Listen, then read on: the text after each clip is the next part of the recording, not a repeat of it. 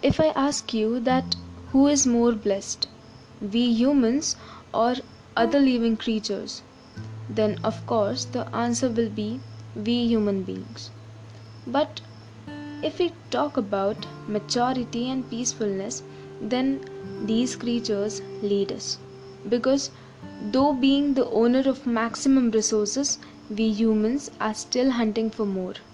And this hunt for useless treasure is taking away our peace. This same view is expressed by William Wordsworth in this poem, lines written in early spring.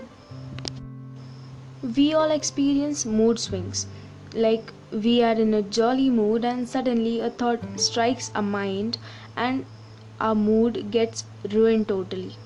Something similar took place with William Wordsworth while he was lying in a garden and a thought gave a knock. He writes, I heard a thousand blended notes while in a groove I sat reclined. In that sweet mood when pleasant thoughts bring sad thoughts to the mind.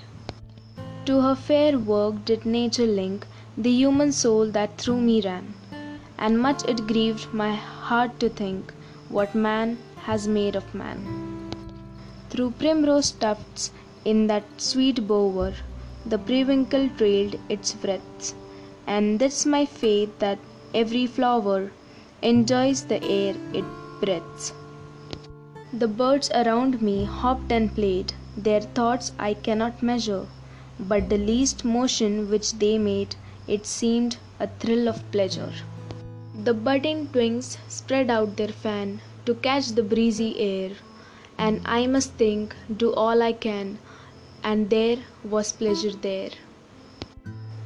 If this belief from heaven be sent, if such be nature's holy plan, have I not reason to lament what man has made of man? How strange it is that though being the owner of maximum things, we humans pretend that, oh, what do we have? Nothing? Poet have compared we humans with the birds in the garden there. He says that they are so happy in their little world. He cannot count on their thoughts, but the way they hop and play depicts how glad they are.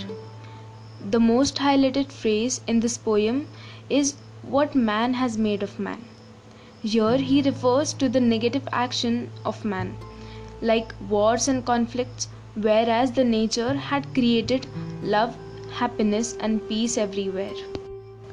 Our Mother Nature have did a fair work, but it's on us that how we bring it out. For more such podcasts, stay tuned with me and also you may follow Poetic Treasures on Instagram. There you may express your views on the poem and can suggest new ones too. This is me Mansi. Meet you soon in the next podcast. Till then, take care and goodbye.